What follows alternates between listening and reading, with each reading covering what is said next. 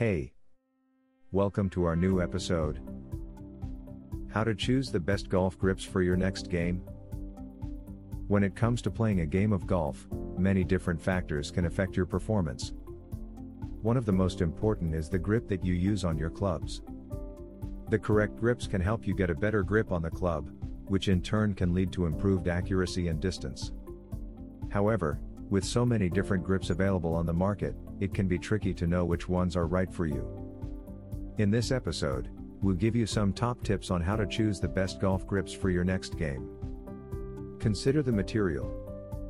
Golf grips are typically made from one of two materials rubber or cord. Rubber grips are generally softer and more comfortable to hold, while cord grips offer more traction and control. It's really a matter of personal preference as to which material you prefer, so it's worth trying out both to see which suits you best. Think about the size.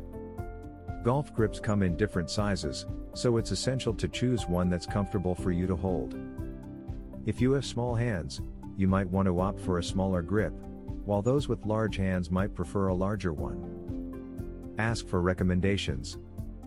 If you're struggling to decide which golf grips are right for you, it's worth asking for recommendations from friends or family who play golf. They might have a particular brand or style that they prefer, and they can offer you some helpful advice.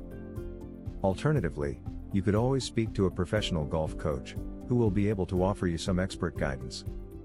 You can easily find the best golf grips for your next game by following these simple tips.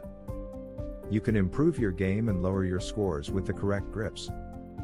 To know more about which golf grips to buy, check the reviews at OWL Ratings. Visit our website www.owlratings.com. Thanks for listening to us.